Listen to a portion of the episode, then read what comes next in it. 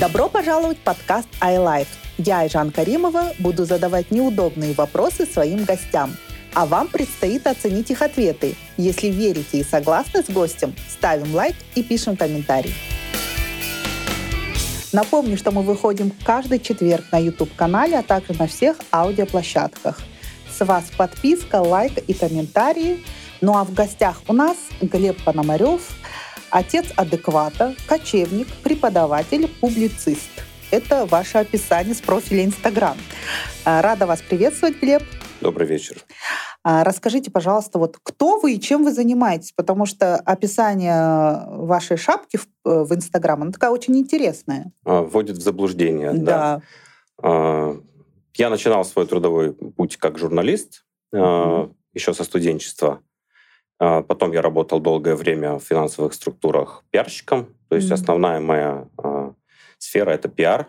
И параллельно я занимался мультипликацией больше 10 лет, рисовал мультфильмы.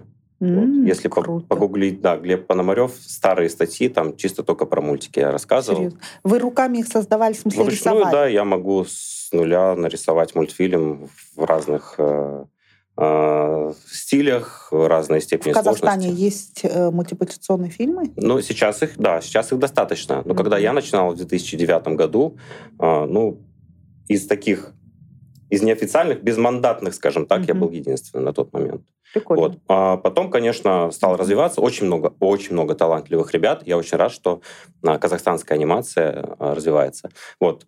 После этого я три года назад ушел из найма и занимаюсь преподаванием, блогерством. А где преподаете? А, я преподаю на разные темы. Мгм. Вот буквально за месяц я слетал в Павлодар, э, в. Караганду, выступил перед студентами. Разные темы у меня. А, вас приглашают просто на какие-то темы, да, да, да. Я Мгм. и про лингвистику, и про историю, и про развитие личного бренда. Вот. Классно, Ну, достаточно информации, поэтому Мгм. хочется делиться. круто. А публицист, это значит, вы пишете что-то? Публицист — это человек, который не может не писать. Мгм. То есть э, мой блог — это мой Это- дневник. Это и есть. Да, то есть я начал его вести, когда у меня было 300 подписчиков в Инстаграме. И я все равно продолжал писать. Писал, писал, просто, знаете, вот как события Для из себя. жизни. Да, и э, я никогда не думал, что это заинтересует большое количество людей. Но, как оказалось, вот не хватало, видимо, людям такого контента, чтобы именно почитать лонгриды. И Мгм. вот со временем я стал Да. набирать аудиторию, да, и поднимать темы, которые меня беспокоят. Но вы знаете, я вас читаю больше в Фейсбуке. Не знаю почему. Для меня Фейсбук-площадка это все-таки больше для чтения и для таких серьезных тем. Там как-то даже тех, кого я фоловлю и в Инстаграме, и в Фейсбуке, я все же читаю в Фейсбуке. Я не знаю, почему так интересно складывается, даже если одна, один и те, тот же текст, в Фейсбуке он как-то легче, что ли, воспринимается. Да, бывает такое восприятие соцсетей. Да. А, Отец адеквата. Э, Вот именно про адекватность. Как вы ее воспринимаете? Что такое адекватность? Это название предложил не я. А, Мне несколько человек на- написали, что нужно как-то переименовать, переименовать страницу, потому что страница у меня раньше называлась а, «Хотите читать? Читайте». А, Не хотите? в постах читайте, в сторисах смотрите. Они Ага. говорят, нужно как-то назвать. И вот а, одна девушка-подписчица предложила название, вот это «Отец адеквата». А, Было еще несколько названий. Я предложил голосование год назад, и вот ребята выбрали этот. Я его поставил. Классно. А, как вы можете оценить адекватность? Что это такое, по вашему мнению?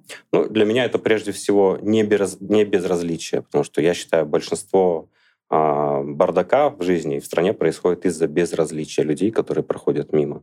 Мгм. Второй момент — это гуманизм, человеколюбие. То есть ну, ты должен быть адекватным, и ты должен понимать, что если кому-то плохо, это нехорошо. Классно, потому что на самом деле адекватности многим не хватает, но но мне все-таки кажется, в большинстве своем мы все-таки более гуманное общество. и- Общество меняется, да. Да, и мы становимся все-таки меняем свои свои взгляды даже вот по последним событиям судя. А, у меня такой сразу первый вопрос.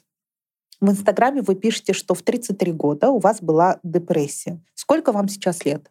36. 36. Это буквально три года назад. Да, не так давно. А, Если не секрет, почему была у вас депрессия, как вы ее из, не- из нее выходили, как вы поняли, что это депрессия? Мгм. Ну, особенность депрессии в том, что она может возникать без причины. То есть у человека может быть все прекрасно в семье, на работе, но при этом возникает, потому что это же это клиническое заболевание, это, ну, грубо говоря, изменение там, в структуре мозга, биохимия меняется, и у человека просто падает энергия. Ну, у всех по-разному это да. а, происходит, но, допустим, у меня это был максимально вот низкий уровень энергии. Вы знаете, когда просыпаешься, первые пять минут сонный. Вот я вот жил несколько лет в таком состоянии и ничего не мог поменять. То есть идешь на спорт, идешь, бежишь марафон, ты вот так вот сон. Ну, ты стараешься, ты борешься, идешь вперед. Вот. А, острая фаза, да, у меня была а, около трех лет, вялотекущая значительно дольше, я думаю, была. Вот. И для меня большой сложностью было в том, что я никому об этом не говорил, и никто даже не подозревал об этом, потому что, ну, как выясняется, депрессию если постараться, можно скрыть. Но это тоже не очень хорошо, потому что нужно все-таки обращаться к специалисту. У меня не было возможности финансово обращаться к специалисту, поэтому я держал в себе все это. И в, в один момент, когда у меня уже пошли изменения положительные, я почувствовал, что помаленьку я вылезаю из этой ямы. А что вам помогло? А, мне стало помогать, что я вот, когда появлялась возможность, я ходил в терапию, Mm. Вот, да. И подключал спорт как мог. Мне очень повезло, что я выбрался из этого состояния без медикаментов. Прям очень повезло, это редко считается. То есть это медикаментозно Ну, как лечит. правило, да. То есть это угу. психотерапевт назначает. Мне повезло, что угу. три года отмучился, вылез. Ну, это прям, это удача. Вы поняли, что вы в депрессии находитесь? Ну, я это прекрасно осознавал. Не а, сразу, конечно. Не сразу, угу. да. То есть сначала я думал, что у меня хроническая усталость, выгорание, я не высыпаюсь. Я был категорически недоволен а, своими успехами в своей жизни, на работе. Mm-hmm. Ну, то есть вот подавленное состояние. Mm-hmm. А, и к слову о том, что вот я нашел в себе силы написать об этом в Инстаграм, поделиться. Mm. И я очень переживал, потому что, ну, вы знаете, это поделиться самым сокровенным. Конечно. По факту признать свою слабость, потому что, ну, до сих пор э, депрессия, она же достаточно стигматизировано, да, что это слабость. Когда узнаешь, что у человека депрессия, да, они говорят, особенно, знаете, есть люди, которые пытаются помочь. Иди посмотри в онкоцентр, сколько людей от рака умирают. А у тебя все в порядке, вот сравни да? себя. А человек mm-hmm. это еще сильнее вгоняет. Он не может. Это, депрессия это не изменение настроения, это изменение в голове. И я написал об этом пост. Я думал, что у меня уйдет вся аудитория вообще. Думаю, плевать, напишу, напишу. Это мой дневник. И то количество поддержки, которое я получил в тот день, это просто невероятно. То есть очень многие люди где-то увидели себя. Кто-то боялся в себе признать, что ему нужно сходить там провериться, например. И просто колоссальная поддержка. Тысяча-тысячи комментариев и а, сообщений. И, знаете, это тоже частично мне помогло, потому что я увидел, когда, когда ты кому-то нужен, mm-hmm. и люди говорят, пишите об этом, рассказывайте. Mm-hmm. Вот. Вы знаете, что депрессия, она вообще возвращается или нет? А, она однократно или может проявляться несколько раз в течение жизни? К сожалению, депрессия, если однажды была, это угу. подруга, грустная подруга, как я ее называю, которая угу. идет параллельно рядом всегда. А, то есть в любой момент она может Она опять... может в любой момент вернуться, то есть нужно угу. постоянно следить за своим состоянием, угу. периодически проверяться. И, ну, у меня вот в прошлом году а, вот, вот, вот так вот практически рядом она подошла, я прям чувствовал это. Угу. Ну, нужно прилагать усилия, чтобы она не вернулась. К сожалению, э, да, то есть ты вылечиваешься, и она как бы идет на расстоянии, но далеко не уходит. Угу. То есть э, люди, переболевшие, они это знают. А у нас вообще есть какие-то условные центры, а, или какие-то общества, вот э, те, кто болеют или болели депрессией, для того, чтобы они могли пообщаться, быть на одной, как говорится, волне, чтобы поделились своим наболевшим? Я уверен, что есть. Сейчас mm-hmm. появляются и странички, и паблики, где люди обсуждают эти проблемы. Mm-hmm. Но на тот момент, когда у меня была проблема, 18-20 год, я, к сожалению, не знал. То есть я бы был очень рад, если бы нашел что-то подобное. Но тогда об этом вообще было не принято говорить. Да, чтобы и понять признаки депрессии. Да, то есть я рад, что со временем люди стали обсуждать многие проблемы и восприятие... Что это не стыдно, да? Да, сейчас восприятие стало меняться. Угу. А, ну, раньше бы за это, грубо говоря, посмеялись, обесценили, да, да. зашеймили, да, как да, говорится. Да. То есть сейчас говорят, блин, ничего себе, а, и как, что ты делаешь? А раньше говорят, на, выпей, и да, да, да. придешь в порядок. Вы ездили на зону, и снимали целое видео, да, там, значит, это э, что-то они мебель делали, да, собирали и так далее. Почему вы освещали эту тему и с чем это связано? Ну, у нас как-то ассоциируется, да, что блогеры ездят в инфотуры куда-нибудь там э, посмотреть. Жаркие страны, да? Жаркие страны красивые. Ну, если серьезно, mm-hmm. то у меня была достаточно жесткая журналистская школа. В 19 лет я работал в программе «Рейдер» на телевидении. Это криминальная хроника событий. Да, то да. есть э, я закончил первый курс, 19-летний пацан, и это были... То есть мы делали э, сюжеты для телевидения, mm-hmm. и это были достаточно жесткие. То есть я в 19 лет повидал там искалеченные тела, которые вытаскивают из машины, я повидал mm-hmm. людей, которые там спрыгивают. Я брал интервью человека, который за полчаса до этого зарезал своего собутыльника. И когда тебе 19 mm-hmm. лет, и ты видишь всю вот эту вот жуть, ну, чернуху. Mm-hmm. А, то есть это жутко, с одной стороны. Но с другой стороны, это очень сильная и журналистская школа, ну и жизненная. Mm-hmm. И с тех пор я не боюсь никаких тем, и mm. вот эта журналистская жилка, я думаю, она осталась во мне. Собственно, mm. поэтому я поднимаю и социальные проблемы, не могу промолчать. А, поэтому я стараюсь вот, ну, рассказать про то, про, про что вот мне самому хотелось бы узнать. Да, еще? да. А, mm. а, в колонию я давно хотел съездить, посмотреть, рассказать об этом. Mm-hmm. И вот а, мой хороший знакомый Эмин Аскеров, наш казахстанский предприниматель, да. социальный предприниматель, mm-hmm. он занимается тем, что помогает создавать рабочие места для э, заключенных и для людей с особенностями. То есть он прям очень большое дело делает, я считаю. Mm-hmm. И вот он пригласил меня, он говорит, давайте съездим. Я говорю, давайте. Mm-hmm. Вот, мы приехали, в Павлодаре находится эта зона, вот мы посмотрели, э, как там, как люди работают. Ну, я об этом рассказал в своих соцсетях. Но как-то это незаметно прошло. Угу. Не знаю, мой репортаж как-то люди пролистнули, может быть, потому что тема тяжелая, может быть, вот, не знаю. Цель какая была вот этого репортажа? Показать, как люди живут на зоне? Это была какая? Ну, вот... Цель была, мне самому хотелось посмотреть, как это, это происходит. Это какая колония? Они же разные, там общий Это режим. колония, так, не среднего. Колония поселения, э, есть какой-то строгий Там режим. сложное название РГУ, учреждение 45, mm-hmm. по-моему, называется. Mm-hmm. А, средней, средней степени Средний, защиты, да. Mm-hmm. Ну, то есть там сидят а, люди, которые не совершили... Нет, не там убийцы? мошенники, mm-hmm. убийства по неосторожности там mm-hmm. есть. То есть mm-hmm. вот такие вот статьи. Mm-hmm. Мне хотелось просто рассказать, как это происходит. Mm-hmm. И как-то а, хочется вообще, знаете, подчеркнуть, что а, на своей странице ты можешь рассказывать про разные вещи. Не только там, ну, смотрю там на, на блогеров иной раз, да, там, ну, кофейни какие-то. Успешный а, успех. Успешный успех. Хочется все-таки показать, что жизнь, она разная. Бывают, бывают разные вещи. И, ну, часть, если часть людей сидит в заключении, про это тоже можно рассказать. Угу, угу. Но это очень крутая тема, потому что действительно э, от суммы и от тюрьмы не зарекайся. Поэтому каждый из нас должен тоже понимать, что ждет его по ту сторону. Да?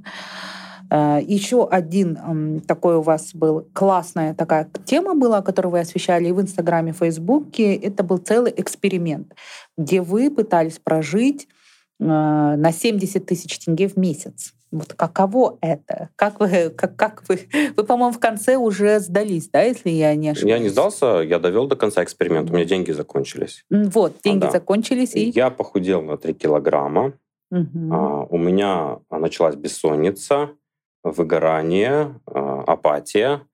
Но что интересно, причиной угу. было даже не, не, не то, что я угу. изменил рацион. Угу. Я не ел мясо, я не мог позволить себе мясо, оно не вписывалось в бюджет. Угу а то, что социализация снизилась, во-первых. Mm. А, то есть, ну, я принципиально перестал ходить в кофейни. Ну да. Потому что мне сразу пишут все друзья, мы тебя угостим, давай пойдем. Я говорю, ребята, у меня важна чистота эксперимента. Если сейчас вы будете меня кормить каждый день, да. ну это... Как это началось? Вот вы первое, условно, первое число, вы берете холодильник, весь опустошаете, прям все выкидываете, да. все запасы, прям крупы, июля... мыло, а, мойка. Самое главное правило, mm-hmm. эксперимент проходил я один. Угу. Ну, то есть э, моя девушка не проходила. Поэтому у меня на холодильнике бы, были отдельные полочки. У нее свои полки, у меня свои. Угу. 1 июля я проснулся. У меня на карте 70 тысяч тенге. Я сразу 15 тысяч перевожу на коммуналку. Угу. У меня остается 55 тысяч тенге. После этого я сажусь в автобус, еду на рынок, закупаюсь угу. на 11 тысяч. И у меня остается там 40, 44, по-моему, или 43 с копейками. В первый день от 70 тысяч остается 43. И у меня начинается просто паника, потому что я думаю, если за один день вот это ушло, а я даже мясо не купил, но я купил тушенку. Как выяснилось, я потом пересмотрел вообще всю экономию бюджета э, в эксперименте, и я понял, что мясо я не могу себе позволить. После этого я не покупал. Я покупал гречку, немного овощей, картошку, вот. И эксперимент шоу. Порошок, мыло, зубная паста. Обязательно тоже mm-hmm. съездил, закупился. Ну, иначе mm-hmm. было бы нечестно. Ну да. То есть я купил, да, а, бытовую основную химию. Mm-hmm. А, вот. Я перестал ходить в зал, заморозил билет в зале, но это было бы тоже нечестно. Да, да, да. Потому что зал стоит 30 э, тысяч, по-моему, на тот mm-hmm. момент. Да. Mm-hmm. Я стал ходить на турники просто вот, да, вот да. так вот. Во дворе. Да. И тяжело, конечно. Меняется mm-hmm. питание, социализация. И то количество хейта, которое я получал в те дни, а, несравнимо, несравнимо ни с чем. Угу. Если убрать есть... хейт, рацион питания, он влияет на качество жизни? Конечно, влияет. Но я разговаривал с медиками, они говорят, не переживай. Даже если бы ты, ты два дня сидел на гречке, у тебя витамины бы еще оставались в организме. Угу. Но если жить больше там полутора-двух месяцев, начала бы ехать крыша, потому что не хватает э, питательных веществ и витаминов. Mm-hmm. Вот. Но, конечно, питаться я стал значительно а, хуже, чем до этого, но я старался поддержать правило, что питаться правильно. То есть я, я рассчитывал прям калории mm-hmm, себе. Mm-hmm, mm-hmm. Можно ли сказать, что большинство наших граждан э, живут по, ну, на 70 тысяч тенге с таким же рационом, как был у вас, э, когда этот был эксперимент? Во время есть... эксперимента у меня было очень много переписок mm-hmm. с разными людьми. В том числе мне писали люди с инвалидностью, у которых пособие. Пособие близко к этой цифре. Угу. И большинство из этих людей, кстати, работают. То есть они говорят, я не могу сидеть дома, не могу сидеть без дела, я чем-то занимаюсь. То есть параллельно с пособием, с пенсией они обязательно работают. Угу.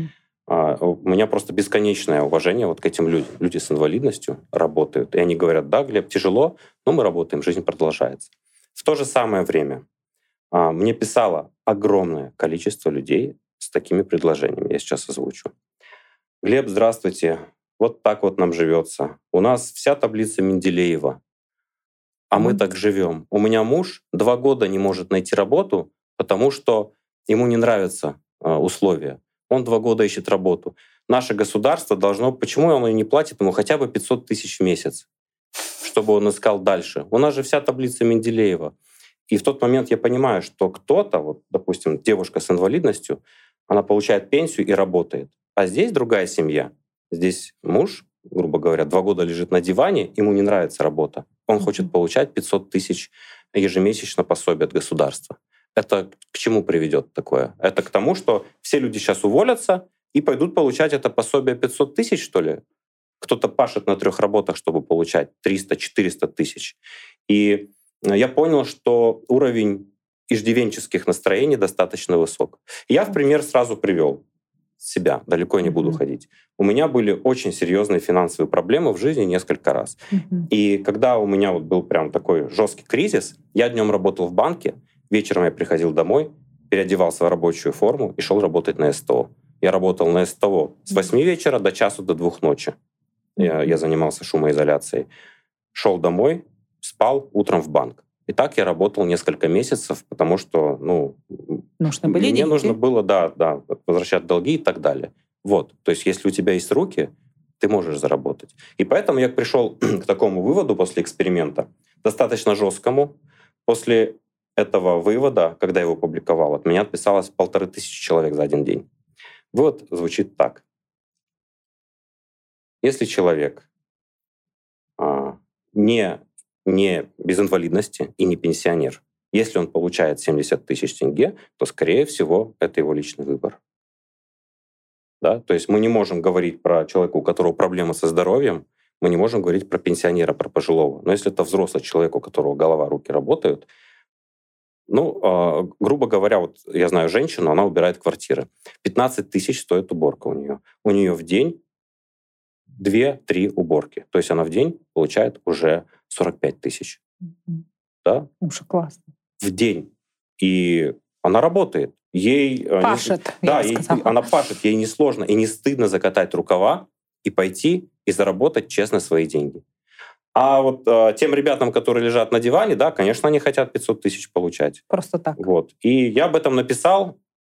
Многие люди поддержали, но были люди, конечно, которые очень расстроились, разочаровались и сказали, что Глеб, э, ты подкуплен, кто-то тебя подкупил, чтобы да, провести этот эксперимент. А эксперимент у меня закончился на 13-й день, у меня закончились деньги, потому что на нервной почве а через 10 дней у меня началось а, ну, мои хронические заболевания, хронический гастрит, панкреатит вылезли. Я пошел, купил лекарства, все, на 13 день денег нет. Угу. Вот. Поэтому я официально могу заявить, что на 70 тысяч тенге выжить невозможно. 70 тысяч тенге — это минимальная, минимальная заработная зарплата, плата да. в 2023 году в Казахстане. И для сравнения, скорее всего, э, те, кто пишет как раз-таки, что мы два года сидим, не можем найти работу, они не только ссылаются на всю таблицу Менделеева и там на нефть и газ, как э, многие наши любят делать, а на то, что, например, в той же Америке МЗП, например, больше тысячи долларов. Да? То есть они не понимают, что в Америке эти же тысячу долларов примерно как у нас условные 70 тысяч ну, тенге. Ну, уровень жизни разный. Да, да, уровень жизни, уровень расходов и так далее. И, наверное, иждивенческие настроения закончатся только тогда, когда люди поймут, что, ну, грубо говоря, все стоит денег. И нужно э, государству в том числе и помогать. Потому что вот так вот сидеть и ждать маны небесной — это очень ну, странная это позиция. Да. И я тоже всегда говорю, руки, ноги, голова на месте, иди работай работу сейчас найти, вот я клянусь, у меня круг в основном одни предприниматели. И Они как... не могут найти людей. Каждый Они из не них могут жалуется. найти специалистов. В нашем же бизнес-центре, знаете, какая проблема номер один всегда? Найти уборщицу. Mm. Вот каждый месяц у них проблемы, потому что никто не хочет работать физически, а, никто не хочет приезжать в определенное время, в основном это вечернее, да, офисы моют вечером, и люди хотят просто так сидеть и получать хоть какой-то, ну, Быть директором, который, да, да получается ой, то, что да, он это, просто имеет должность. Это, это всегда, да, сидеть в красивом офисе и путешествовать на Бали, да. Вот, ну, надеюсь, что мы как вы, как вы как отец адекватности и мы как э, большинство адекватных граждан э, все-таки переломим эту ситуацию тоже, и люди поймут, что хочешь жить хорошо, нужно работать. Я, знаете, добавлю еще маленькую ремарку по поводу эксперимента. Mm-hmm. Когда я начинал его, я прекрасно осознавал, что а, минимальная зарплата — это в том числе и расчетный показатель, из которого вычисляются налоги, там, а, пенсия, что-то еще такое, да, да? И в том числе с минималки вычисляются алименты. И вот этот момент я хотел подсветить, потому что огромное количество отцов в Казахстане, к сожалению, бегают от алиментов, договариваются с юристами, им, и с бухгалтерами, им там ставят минимальную зарплату, из 70 тысяч он своим детям платит копейки. Вот э, эксперимент в том числе, вот из-за этого момента я и тоже поднимал. Это отдельная тема для разговора, да. потому что я когда слышу, что мужчины просто делают все, чтобы угодно, но чтобы только не дать денег своим детям, не своей жене бывшей, а своим детям, у меня вообще волосы дыбом, ну тогда это не мужчины. Ну и, знаете, такой вопрос, который также родился из э, ваших социальных сетей. Э, почему вы вступили в движение солидарности структуры ООН «Женщины» за гендерное равенство в Центральной Азии? Что это за структура? И вот, если можно, кратко, вот, угу. что такое ООН, начнем, да, что он делает в Казахстане, что это конкретно за структура? Ну, у ООН э, есть достаточно различных программ, они занимаются разными вопросами. И вот это движение достаточно небольшое, а, которая занимается как раз-таки тем, чтобы мужчины поддерживали девушек в вопросах а, бытового насилия, например, харасмента и так далее. Потому что ну, мы с вами видим, что когда происходит какой-то страшный случай, да, как правило, об этом кричат женщины. Они пытаются обратить на это внимание. Есть мужчины, которые поддерживают, но их значительно меньше.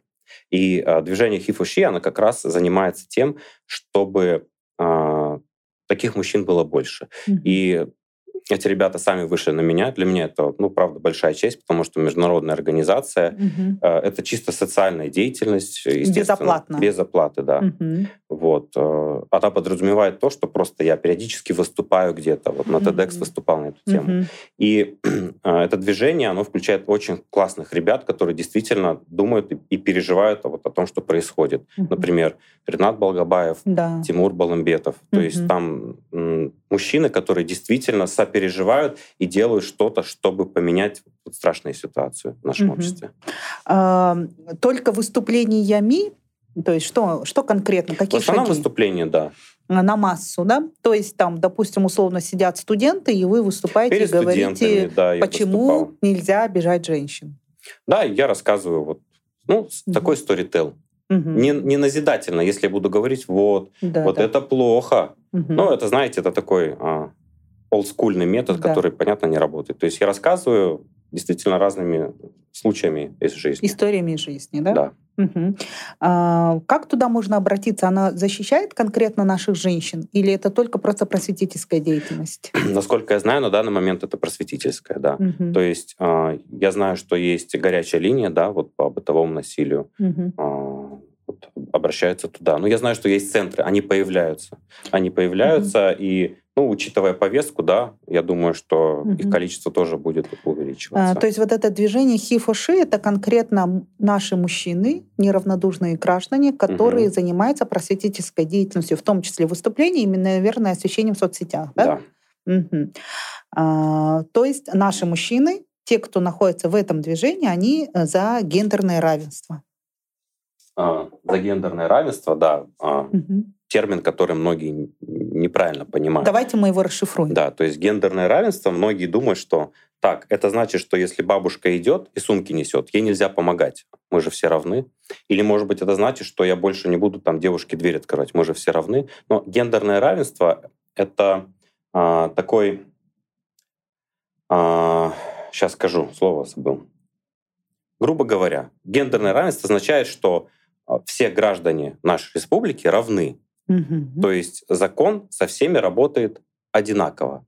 Вспомнил слово. Это больше правовой статус. А, История, которую мне а, при- э, а, рассказала подписчица. К ней ночью ломился сосед пьяный. Мгм. И ей было страшно, она держала дверь, он говорит, открой поговорить. Она вызвала полицию. Полиция приезжает, и давай шутить, смеяться. То есть очень, очень неприятные, грязные, похабные шутки. Типа, ну открыла бы на, на час, типа, и потом освободилась. М. Как могут защитники наши говорить такие вещи? Она в истерике, а- ей страшно, они приезжают, говорят.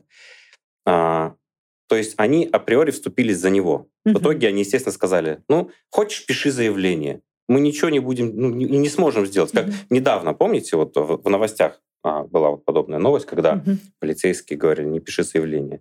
Да-да-да. При гендерном равенстве. Но они бы не был- стали вступаться за него. Они бы Мгм. приехали, приняли заявление, отдали в дело оборот, и дело бы пошло. Мгм. Вот что означает. То есть все граждане защищены. А, а если бы это был условно мужчина, которому вламывался другой сосед пьяный, и он бы вызвал милицию, то наши полицейские бы ну, там бы, скорее ответили. всего, о, так он ограбить хотел. Там он Мгм. всего лишь поприставать или изнасиловать хотел. Ну, не страшно. да, ну, а здесь подумаешь. ограбить. Вот тут да. Мгм. То есть Мгм. гендерное равенство, когда все защищены. Вот что это значит. А не Мгм. то, что нужно выходить на ринг, да, и парню с девушкой драться. Мгм, мгм.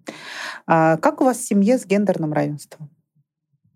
А, Я сейчас в, я в разводе, начнем Мгм. с этого, да. Я, Мгм. я 10 лет был в браке. Мгм. А, вот. И а, на третий год брака у нас родилась дочка. М, Это был десятый год. мгм. И на тот момент вот темы равноправия и так далее совершенно вообще такой Не повестки было. не было, не обсуждалось.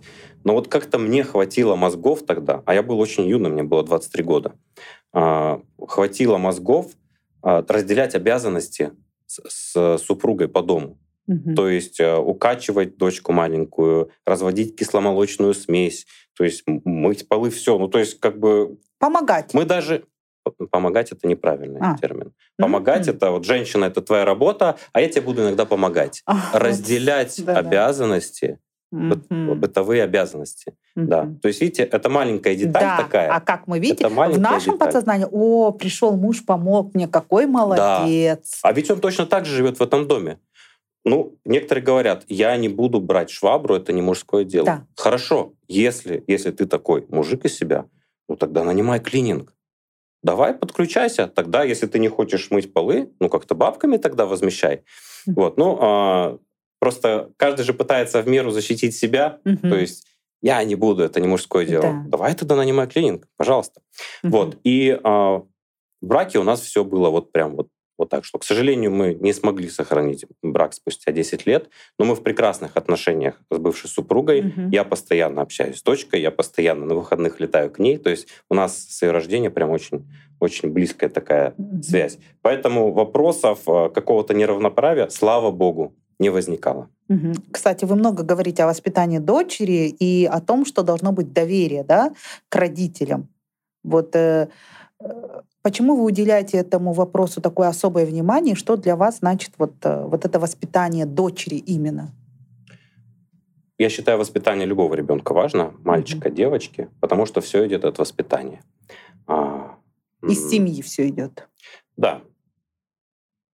Давайте так начну. Mm-hmm. Я написал пост а, по поводу того, что ну, сейчас несколько страшных просто происшествий произошло произошло убийство Салтанат, да, там изнасилование в Алматы, изнасилование Везде. главой полиции города в своем угу. кабинете. Угу. Я написал об этом, и огромное количество мужчин пишут мне с оскорблениями и угрозами. А что они пишут? Что им не нравится? Они пишут, э, других проблем в стране нет. Ну а. и что, типа, проехали, это было две недели назад. Мне тоже написали, почему вы не освещаете тему Палестины? Они смещают фокус, да. Угу. То есть проще говорить о том, что далеко, то, то, куда они никогда не поедут, не будут это решать.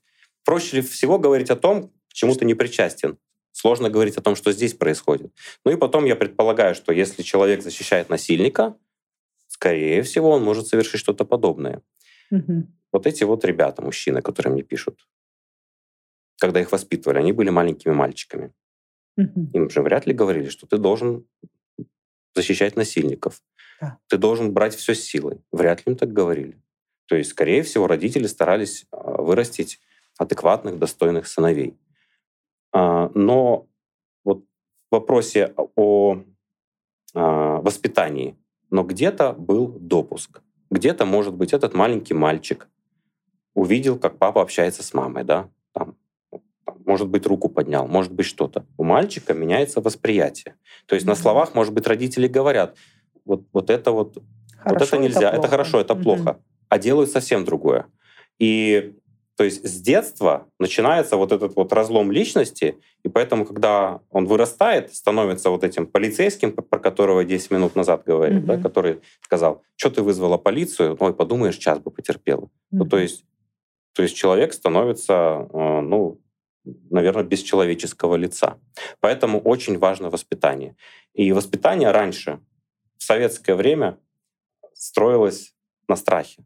Mm. То есть мы же помним, Исключат да? из пионера, из комсомолов? Ну, нет, я говорю сейчас даже не про политические режимы, mm-hmm. а про то, что ну, как бы принято было бояться отцов, mm-hmm. матерей. Ой, меня мама убьет. А, сейчас ремнем дадут. Ой, отец узнает, убьет, да. Mm-hmm. Случай могу привести. Мне вот угу. пару лет назад писала девушка, она, э, получается, жила со своим парнем, парень ее избивал, там и сексуализированное насилие было. Она не могла уйти, знаете, по какой причине? Потому что он ее шантажировал. Он говорит, вот мы с тобой снимали домашнее видео, я твоему отцу отправлю, он увидит. И она год терпела унижение, потому что она боялась своего отца. Человека, который должен был ее защитить. Она говорила, я знаю, что отец меня убьет и забьет. То есть, э, понимаете, да? да? При том, что он должен защитить, защитить, он этого мудака должен был управить, э, упрятать за решетку. А она больше боялась отца, чем насильника. И, к сожалению, это достаточно частая ситуация, да. когда воспитание детей строится на страхе, на том, чтобы уничтожить личность ребенка, запугать его. Угу. Ты будешь, ты любишь рисовать? Нет, ты будешь... А, бухгалтером. Там, бухгалтером. Ты будешь как я. Да. Плевать, что ты любишь, ты будешь вот так. Вот это более... Я лучше знаю. Да, это такой олдскульный метод образования mm-hmm. и воспитания. К сожалению, он сейчас тоже есть. Да. Но я считаю, что чтобы не повторялись такие страшные моменты, в воспитании ребенка нужно выбирать стратегию доверия и взаимопонимания. Mm-hmm. То есть, если ребенок тебе доверится, он, он расскажет. Он, он видит тебе, в папе, в маме защитника, а не угнетателя. Мы все с вами знаем, что очень много э, есть историй, я тяжелые темы буду поднимать, да. детской педофилии. Об этом люди рассказывают, когда взрослеют. И им пишут, а почему ты в детстве родителям не пожаловался? А я боялся. Или боялась. Mm-hmm. Потому что а родители говорили, это, не поверят. это неправда. Да. Я знаю, несколько случаев мне присылали, двоюродные братья это делали. А меня, он говорит, отец такой подзатыльник дал и сказал, еще будешь на своих братьев наговаривать, я тебе язык оторву. Он говорит, боялся ездить там к Кожейке, потому что там эти братья. Это годами продолжалось. Таких историй я знаю около семи. Ужас. Да. То есть родители должны поддерживать, помогать и направлять, наставлять, делиться опытом, но ни в коем случае не перекрывать дорогу и не мучить своего ребенка. Это, да, действительно, это очень тяжелые темы, и практически у каждого, мне кажется, если, если уж не тема такого насилия, да, то тема харасмента. Вот. И сейчас эта тема как раз-таки после смерти Салтанат, да, вот э, сколыхнула тему то есть это вот прямо сейчас на Общество таком... об этом говорит. Да, да, и вы знаете, все начали говорить. Если раньше это было прямо стыдно, и до сих пор взрослые люди пишут, что мне стыдно даже об этом вспоминать, не то чтобы говорить. Но находятся смелые девушки. Недавно был случай, э, он буквально вот только сейчас в СМИ публикуется, студентка медуниверситета Астаны э, жалуется на своего профессора, да, и говорит, и причем полетели столько сообщений от бывших, уже которые давно такие взрослые врачи. Mm-hmm. То есть этот профессор ему то уже там... Годами да, то есть он там пожилой, уже, по-моему, лет 70, ну, я не знаю, утрирует, да, то есть я не, точно не знаю, не знаю его возраст, но он уже выпустил не одно поколение врачей, а, которые говорят именно о таком отношении, что девочки старались дежурить э, в больницах вместе с мальчиками на всякий случай, чтобы, чтобы да, они защитили. То есть э, старались не попадать в его дежурство и так далее. И причем не только один врач, там несколько э, таких вот врачей, и, и довольно знаменитых врачей, да, которые э, именно приставали к девушкам, либо э, опускали какие-то пошлые шуточки. Mm. Давайте мы э, расскажем да, нашим зрителям, возможно, кто-то не, не знает определения харасмента. Я эту новость пока, кстати, не читал. Не читали, да? да? Она вот буквально позавчера-вчера. Харасмент. Что такое харасмент? Ну, если прямо очень грубо mm-hmm. говоря, это когда э, посторонний человек делает девушке то, что ей неприятно. В том числе и словами. Может быть, да, и словами. Ну, то есть... Mm-hmm. Э, Видите, в чем ситуация? А, это сейчас мы стали об этом говорить. Угу. А раньше как-то это было не принято. Да. Ну, то есть, особенно если старший человек, там, это профессор или кто-то. Да. Он такой, ой, какая ты сегодня сексуальная. Там, я, не, я не знаю, как это происходит. Ну, да, ну, типа да. такого я да, это вижу. Да, да, да. Какая у тебя юбочка, да, ножки и так далее. А сделал комплимент. Фильмах. Да, типа сделал. А, проблема в том, что Сейчас об этом говорят. Раньше было не принято, mm-hmm. и девушка, ну, я так предполагаю, боялась защитить, защитить свое личное пространство и сказать, знаете, мы с вами работаем вместе, вы можете, пожалуйста, не допускать подобные сольные выражения в мою сторону. Вот. Сейчас, сейчас молодежь, молодежь слава богу, они вот молодец. так вот держат оборону. То есть это моя территория, ты не можешь на нее ступить. То есть это ребята вот начиная с 2000 года, да, да а до этого мы забиты. Я зашуганный был. Ко мне на улице в детстве два раза меня били незнакомые люди. Один раз меня на горке женщина какая-то, мне было 8 лет, женщина около 40 лет, она ехала на горке с дороги щенок. Как дала мне, я перекувыркнулся.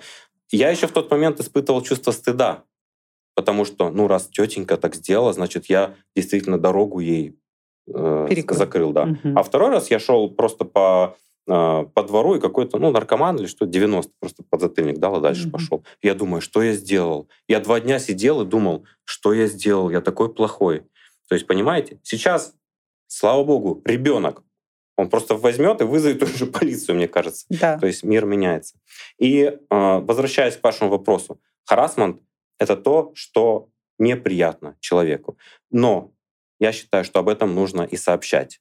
То есть, а, ну, бывают, конечно, явные приставания какие-то. Бывает просто а, неуместный какой-то флирт неприятный, да? Да, тогда просто ты... В этот момент Стоп. нужно сказать, знаете, мне это неприятно. У нас угу. с вами не те отношения, чтобы так со мной говорить. Угу. Вот. То есть я считаю, если обозначить свое личное пространство, а, проблемы можно будет избежать. Избежать, да. Э, в данный случай, вот, который вы еще не отследили в новостях, э, про студентку вот как раз-таки медуниверситета, она говорит, что этот студи... Э, профессор потом или врач там, да, завалит тебя на экзаменах. Он да, тебе он, он не пользуется поставит... своей силой, он пользуется административным ресурсом. Да, да, он тебе не поставит зачет и так далее. И таких э, сообщений. Я вот подписана в Инстаграм на Ботагосскую Кенову. Э, она у меня также на Айлайке была на подкасте, да.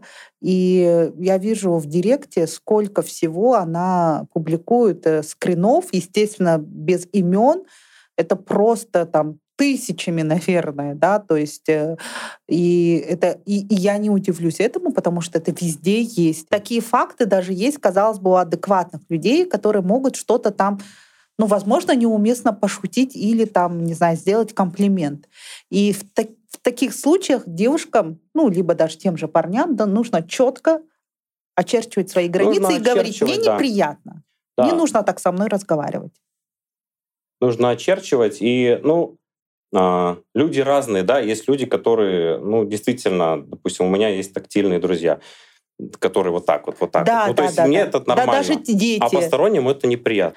Но э, возможно, да, что даже самые э, из наших адекватных э, мужчин, да, возможно, тоже по молодости или по незнанию а, тоже либо из каких-то порывов, да, могут как-то так, ну вот, может быть, недовоспитали, я не знаю, да, то есть могут какие-то опустить шуточки. Просто нужно сказать о том, что не нужно так со мной разговаривать. Шуточки. И потом, знаете, а, за последние 5-7 лет очень сильно общество меняется. Mm-hmm. До этого, допустим, еще 10 лет назад, там, 15 лет назад говорили, вот тебе нравится девушка, добивайся ее. Если она говорит нет, это mm-hmm. значит, что она а, тебя да. наоборот хочет заинтересовать. Mm-hmm. Все так считали, действительно. То есть тогда никто не интересовался психологией и так далее. Мы сейчас знаем, что нет, это значит нет.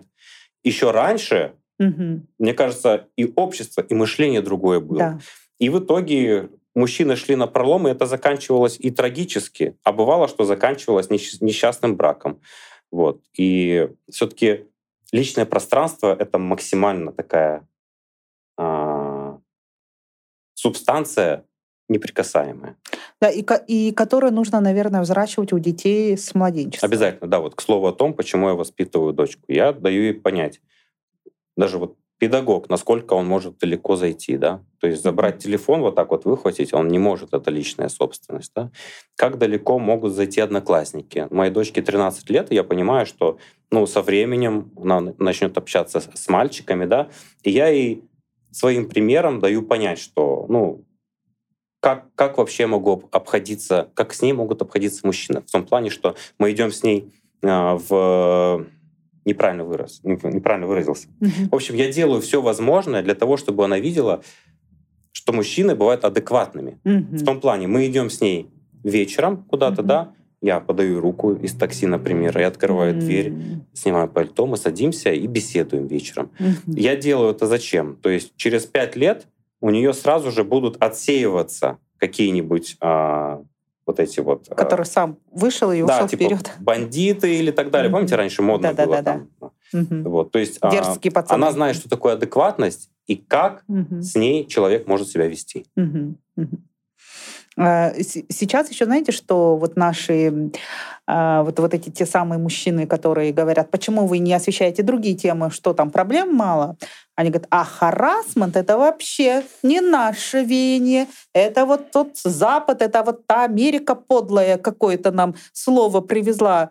Э, и вообще у нас такого нету. Ну, там а, достаточно а, скудный лексикон в плане того, что как будто все работают по одной методичке. Mm-hmm. Когда я начинаю говорить о вещах, которые сейчас говорил, э, ну, как правило, есть приходят мужчины, у которых на аватарке нет его лица, нет имени, у него там стоит черный Гелендваген, а, орел или а, тигр, волк. И он пишет, какой следующий шаг? ЛГБТ? Да, да, да. Сегодня женщин защищаешь, а завтра будешь ЛГБТ защищать? Я говорю, где логика? Где логика твоя? Черный Геленваген, черт возьми, о чем ты говоришь? Это от чего такое? То есть они реально от не, не знаю, недоразвитости ума? Как, как это выразить? Они пытаются защитить себя. То есть они на том уровне, вот в, своей, вот в своем мире, да, они, для них это все норм. Они экстраполируют на себя. Угу. Когда я говорю, что если есть абьюз там, или бытовое насилие, вызывайте полицию. Он видит в этом себя, он думает, ага, значит, я сейчас не могу жить, как я живу. Да, сейчас он их научит. Сейчас они все умными станут, и я не смогу делать, что я обычно делаю. Пытаясь защитить себя, он пишет мне гадости. То есть меня очень много обзывали очень разными словами. И меня, и моих близких. Вот. Но знаете, мне становится легче от того, что я вижу, что это люди закрытых аккаунтов, которые боятся показать свое да, лицо да. и сказать мне это в глаза. Ну, кстати, кто-то в Фейсбуке написал со своего аккаунта что-то типа, знаете ли, типа сама нарвалась или сама виновата, но его там, конечно, общественное порицание, я надеюсь, сделало свое дело. Кстати, это тоже еще один инструмент, мощный такой в наших руках. Большинство, в руках большинстве адекватных людей это общественное порицание, чтобы им было стыдно, чтобы они задумались, возможно, им не так искренне стыдно, но чтобы они понимали, что их могут зашеймить точно так за их вот эту вот поддержку абьюза. Ну, я бы назвал это даже не общественным порицанием, потому что угу. общество порицает в том числе и вещи, о которых мы сегодня говорим, часть общества тоже их порицает. Угу. Я бы это сказал, что общество становится более Осознанно? Осознанно, наверное, да. То есть мы mm-hmm. должны понимать, что насилие это плохо. Когда да. кто-то причиняет вред другому, это плохо. По поводу насилия, вот бытовое насилие, а, как оно вообще возникает? Это все-таки, наверное, из-за воспитания в семье? Или это когда человек, там, мужчина растет, он видит жестокость, его обижали условно студенческие годы, он там не реализовался в работе, в бизнесе, он всю вот эту злость вымещает на слабом. А слабый в данном случае его жена и дети, да? Ну, вы сами ответили. Ну, ну да, первый момент, конечно, он воспроизводит модель, которую он видел в детстве. Mm-hmm. Он видел, как его отец относился к маме, скорее mm-hmm. всего, поднимал руку или что-то. Mm-hmm. естественно, он считает это абсолютно нормальным.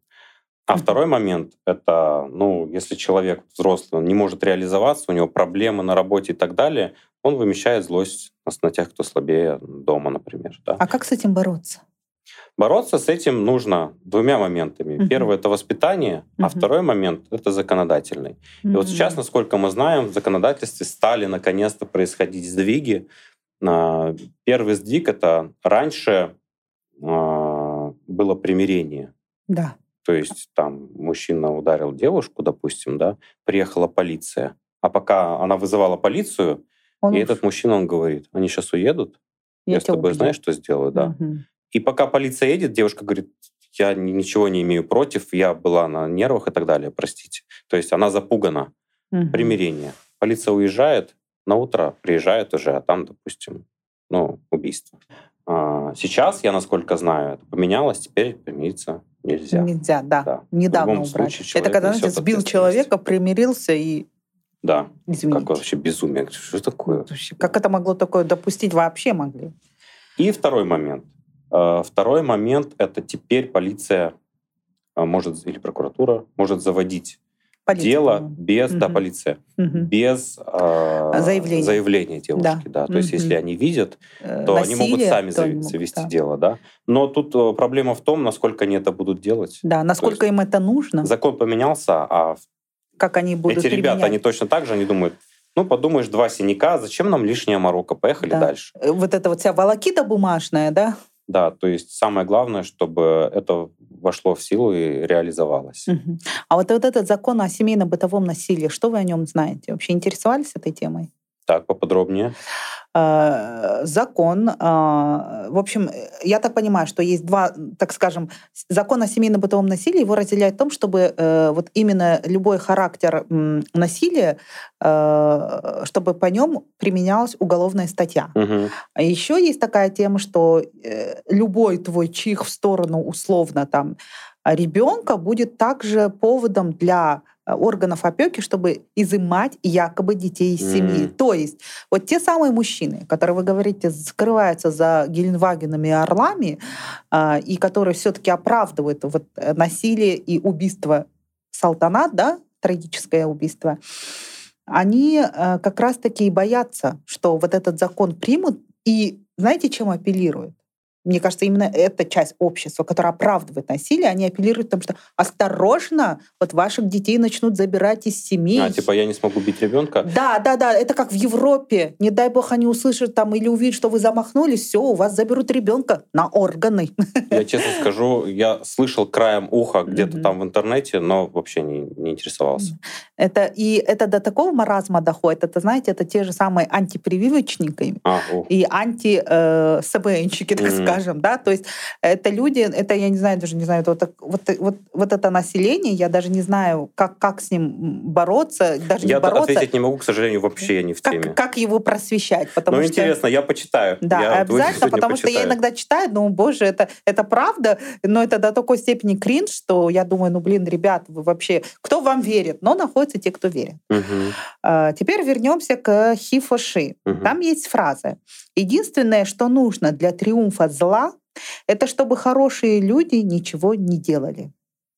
То есть это про то, что мы говорили, можно подытожить, да, это то, что муж убьет жену, кто-то об этом знает, но ничего не предпринимает, да, то есть мы должны быть неравнодушным обществом, не должны молчать, иначе зло будет торжествовать везде и всюду. Это к любой теме относится, да, то есть чтобы победило зло, нужно, чтобы хорошие люди ничего не делали, глубоко. Одна из очень важных проблем в обществе — это равнодушие. Угу. Равнодушие а человек проходит. Человек видит, грубо говоря, мусор валяется. Он проходит, потому что он думает, не моя ну, зона ответственности, кто-то уберет. Угу. Человек идет по улице, у другого человека, допустим, приступ. Он думает, ну, наверное, пьяный, не моя ответственность. Там. А, там, а там, допустим, э, мужчина, который шел к своим детям там подарки, допустим, и умер вот так на дороге, а все подумали, что он наркоман. Или условно упал в ту же грязь, и у него куртка грязная. А да, а все подумали, ну, что бомж. Да, ну ладно, валяется, да. валяется сплошь и рядом. И э, чем осознаннее становится общество, тем меньше становится вот этого равнодушия. Mm-hmm. Вот. Далеко ходить не буду. Э, у меня прям, я писал про это пост даже. Mm-hmm. Был такой mm-hmm. момент. Э, в моем подъезде часто э, лампочка перегорала. Mm-hmm. Я ее менял сразу же выходил в подъезд, менял лампочку. Это маленький шаг просто вообще, да. мне совсем не сложно. Когда лампочка перегорела на пятый раз, я думаю, не хочу сегодня выходить, не хочу выходить, пусть uh-huh. поменяет. Вот у меня на площадке живет, вот тут мужик живет еще, uh-huh. вон там, вон там, вон там, посмотрим. Лампочку никто не поменял. На второй день тоже. Мне принципиально стало интересно. Семь дней люди ходили, спотыкались. Я на первом этаже жил, то есть все проходили мимо но никто не поменял. Я на седьмой день вышел, такой тут, твою мать, закрутил эту лампочку, да. Вот. Сейчас, а, буквально пару лет назад в подъезде перегорела лампочка. Сразу же поменял, вышел сосед. Mm. То есть ситуация меняется. И я просто вот, я в душе поаплодировал, говорю, вот действительно mm-hmm. ответственный человек. Вот это касается всего. Mm-hmm. Это касается всего. Когда неравнодушие будет меньше, жить нам будет лучше. Значит, общество наше растет и развивается. Да. Благодаря чему, как вы думаете? В целом, да, у нас есть несколько векторов. Есть mm-hmm. векторы вот э, людей, про которых вы рассказали, да, которые против Всего. Там, прививок, против, да, против э, медицины и так далее. А, есть люди, которые э, стараются что-то поменять. Ну, у всех интересы разные, понятно, да, все мы разные. Допустим, а, я обсуждаю, ну, я больше чем уверен, если мы сейчас начнем разные вопросы с вами обсуждать, да, у нас с вами позиции будут отличаться. Угу. Но на этом и строится развитие общества, на плюрализме мнений. То есть мы с вами обсуждаем разные вещи. Угу. Вот. Но есть, конечно, вещи какие-то прям совсем кощунственные, да, страшные, когда говорят, что там это не преступление, там обесценивание да. такое, да. Угу. Но в целом, в целом люди, которые мыслят схоже, у них могут отличаться какие-то нюансы. И в этом рождается как раз-таки истина. Угу. Вот. И ну, я считаю, что ну, диалог, развитие стоит за диалогом. Нужно разговаривать, освещать, говорить честно, прямо и менять мир. Очень красиво, пафосно сказал урод. Нет, вот, это очень классно на самом деле. Начинать себя, понимаете? Да. Я менял себя... лампочку. Сосед поменял лампочку, угу. он что-то улучшил. А недавно я ехал на автобусе угу. пару месяцев назад, и смотрю, люди стоят, крутятся вокруг чего-то мужчина упал, потерял сознание. То есть они не прошли мимо, они вызывают один Скоро. парень скорую вызывает, девушка там водой наливает mm-hmm. и так далее. То есть люди не прошли мимо, понимаете? Это же это прекрасно. То есть э, развитие нашего общества будет благодаря нашему неравнодушию. Если каждый из нас не будет проходить мимо, э, не знаю, там перевернутого бака мусорного, да, да там, э, поможет той же бабушке перейти дорогу. Элементарные, да, да казалось Это бы. называется, знаете, каким словом? Каким? А, слово, которое извратили, опошлили. Угу. Патриотизм. Да. Патриотизм — это помочь мужчине, который без сознания. Патриотизм — это поднять бутылку вот так вот и закинуть ее. В мусорное В мусор, ведро. да. А угу. у нас исказили так, что патриотизм — это надеть футболку с флагом, да, и бить себя в грудь. уехать куда-нибудь в другую страну, там еще, да, знаете, особенно когда это наворованные деньги происходят, да, да. и махать. Флагом. Все, и все такие, патриотизм — это но это реально, это поднять вот так вот. Это заботиться о своей земле. Заботиться В прямом о своей смысле. Да, да. Своими действиями.